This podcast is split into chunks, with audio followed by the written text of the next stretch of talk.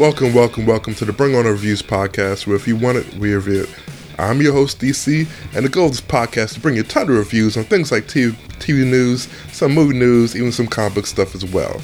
This is the 53rd episode of the podcast titled Triple M Round Number 4. So, this episode of the podcast, I'll just go over two things, which would be the March Movie Madness and a discussion about the episode of Arrow that came on a while like probably a couple minutes ago. Um, this is one of the return podcast episodes that I should have done on Saturday, but I was very, very, very busy. Uh, we'll go back to regular Saturday podcast episodes this coming Saturday. So this one's gonna be a very short one, roughly 15 minutes. So let's get into it. So Arrow season four, episode 18, titled 1159. Um, this is gonna have a lot of spoilers in it. Um, you've been warned right now. If you haven't watched the episode, you should definitely pause this review and then come back in like another like 10 minutes or so and then see the movie March Movie Madness. But yeah, I'm getting to it. So base what's happening is Damien Darhk is locked up in jail. The the Hive group with Malcolm Merlyn wants to break him out, which is kind of weird because the last couple weeks Malcolm Merlyn's been saying, "Oh, we're moving on without you," and then this week is like, "Oh, no, we kind of need you." So as you can tell, I'm starting with dislikes first. so dislikes is probably that that premise that they needed Malcolm Merlyn and they couldn't no Malcolm um, not Malcolm Merlyn or that they needed Damien Darhk. They needed him. I'm not sure why. They could use the idol without him because it's the same thing. Just kill a person, which I know Malcolm's not afraid to do. So it's kind of weird to see that they want him back out of out of jail. It's it's very very weird.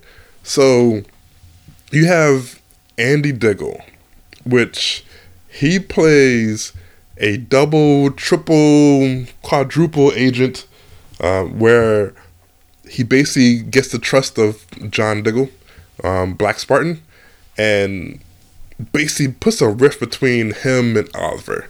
So Oliver's not really trusting of Andy, and rightfully so, because he's been brainwashed for so many years. And he's like, all right, I could trust him kind of, but not put my full trust in him yet. Of course, John's like, it's my brother, and he put my full trust in him. He does, and it bites him in the butt. When it when me bites in the butt, it caused the death of Laurel, which is that that's the person that's going in the grave this week. Laurel's death is confirmed. They show it. It was kind of weak. I'm not really sure why they did it the way how they did it. It's like, oh, yeah, Damien Darhk got my powers back. Oh yeah, remember I told your father? Bam, you're dead. I was like, oh, okay.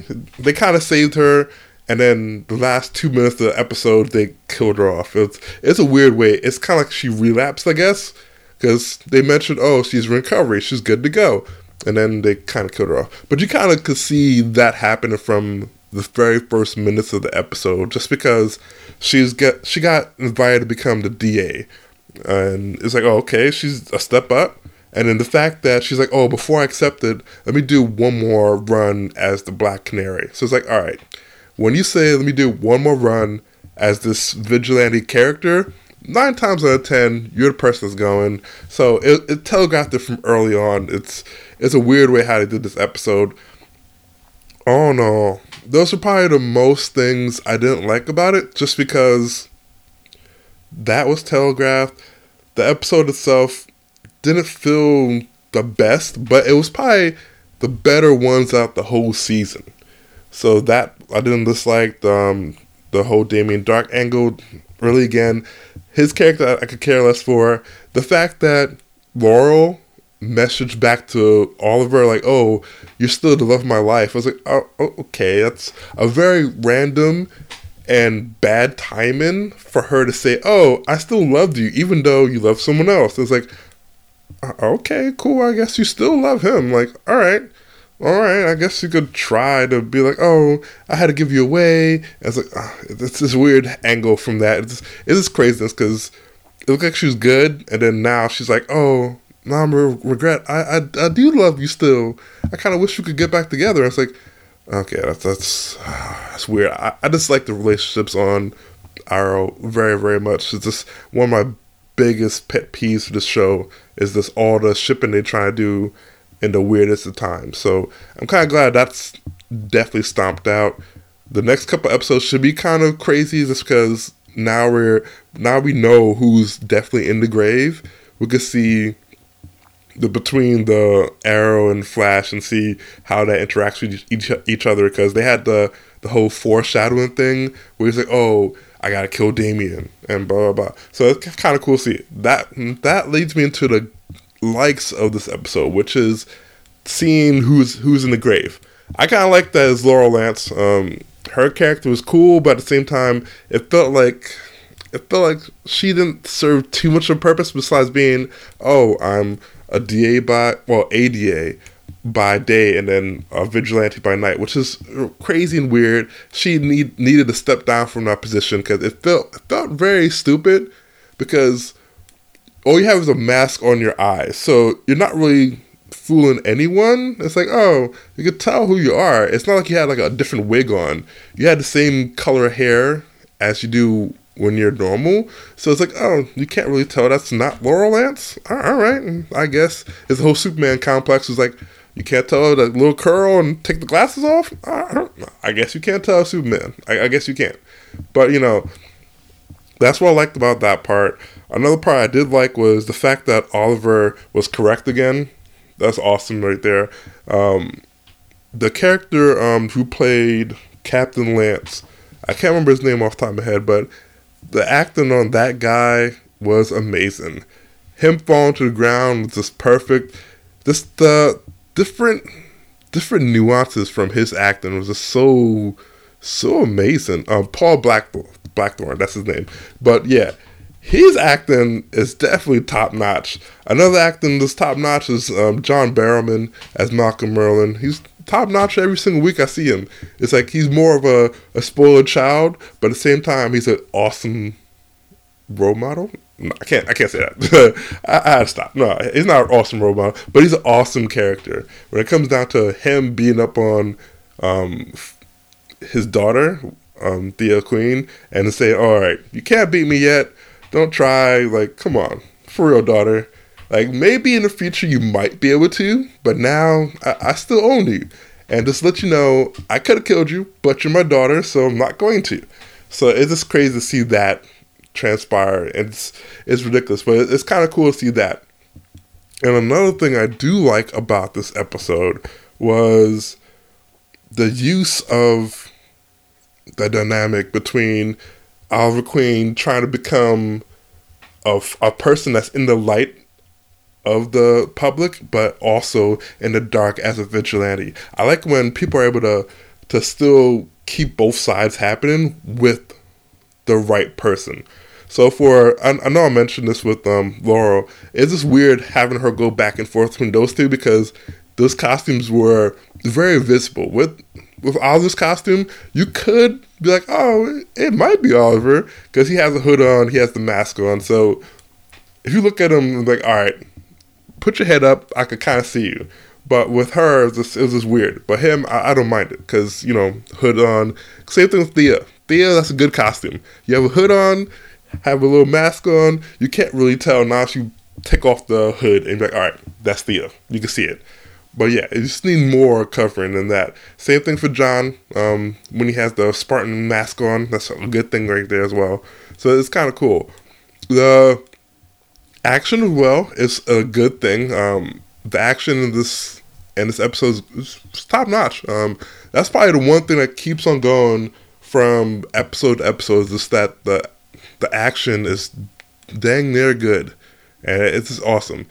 And yeah, that, that's my review on this episode. Um, I, I what would I give it out of ten? If I had to give it out of ten, it's probably gonna have the highest score out the whole season, which would be like roughly like eight point five ish, maybe even nine. Um, just because this episode didn't disappoint me as much as the previous episodes has, and just you're finally able to see who's in the ground, and the the episode moved quite quickly and and did efficient work. Yeah, efficient. Yeah, efficient is the word to say. It's definitely a good episode. Um, so definitely, if you like my review, let me know. Um, let me know what you thought about it. If you liked it, then like it.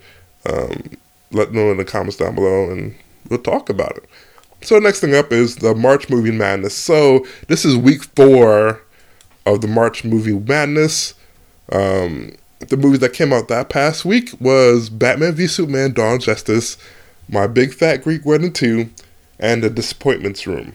So out of these three movies, unfortunately, well not unfortunately, well luckily enough, Batman v Superman kind of edges out the rest of the competition just because the other two movies were okay films, but at the same time, it's like Big Fat Greek Wedding. If you didn't watch part one, you're not gonna feel the nostalgia of part two.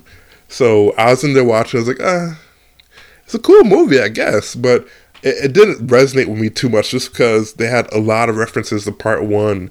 And if you didn't watch part one, then part two is not going to feel as good as you could have made it. It's the same thing when you watch the whole Entourage movie, if you didn't watch the whole season from start to finish, then the movie's not going to translate all that well to you. It's a decent film as itself, but if you watched it from day one, then it probably hit you a little harder. And Disappointments Room, eh, nah. It's not even contestant for that one. So really the only contestant it had was Big Fat Greek Wedding 2, which Batman v Superman beats out very slimly. So that's the winner for this week is Batman v Superman, Dust, John Dawn of Justice. It wins for this week. So this coming Saturday, I'll put out another episode which will be slightly longer and it'll have like the regular format of trailers and and um, different movie news, and then week five, which will be a contest between week one's winner, which was Zootopia, and week four's winner, which was Batman v Superman, and another contest between week two winner, which was 10 Clover Lane, and the week three winner, which was Midnight Special. And I'll tell you who wins between those two, and then the following week will be the final end all be all who actually wins the whole March movie madness. So, um, with that being said, I'm actually gonna end the episode off of here. It's slightly early, um, roughly 12 minutes. That's fine with me. Um, there's gonna be more coming on this Saturday. Plus, is this one of those one-offs where I wanted to give you a podcast episode, but I didn't. I didn't want to cover things from this week until Saturday, just because I want to do this the regular format back again. So this extra kind of you know little sauce on the side kind of thing. So um, you can find us on social media on Instagram, Facebook, Tumblr, YouTube, iTunes at Bring On The Reviews. You can email us at bringonreviews at gmail.com for any questions, inquiries, even some regular stuff you want to talk about. Um, you can find us on Twitter at Bring On Reviews. Use the hashtag Bring On Reviews for any comments, personal reviews, and even suggestions. You can visit the website, which is www.bringonthereviews.com for any movie reviews, trailers, and even this podcast as well. You can find me on social media on Instagram and Twitter at Dwight Antc. That's D W I G H T A N T C. Again, that's D W I G H T A N T C. And you can email me at dc at bringonreviews.com. And we catch your viewers next time.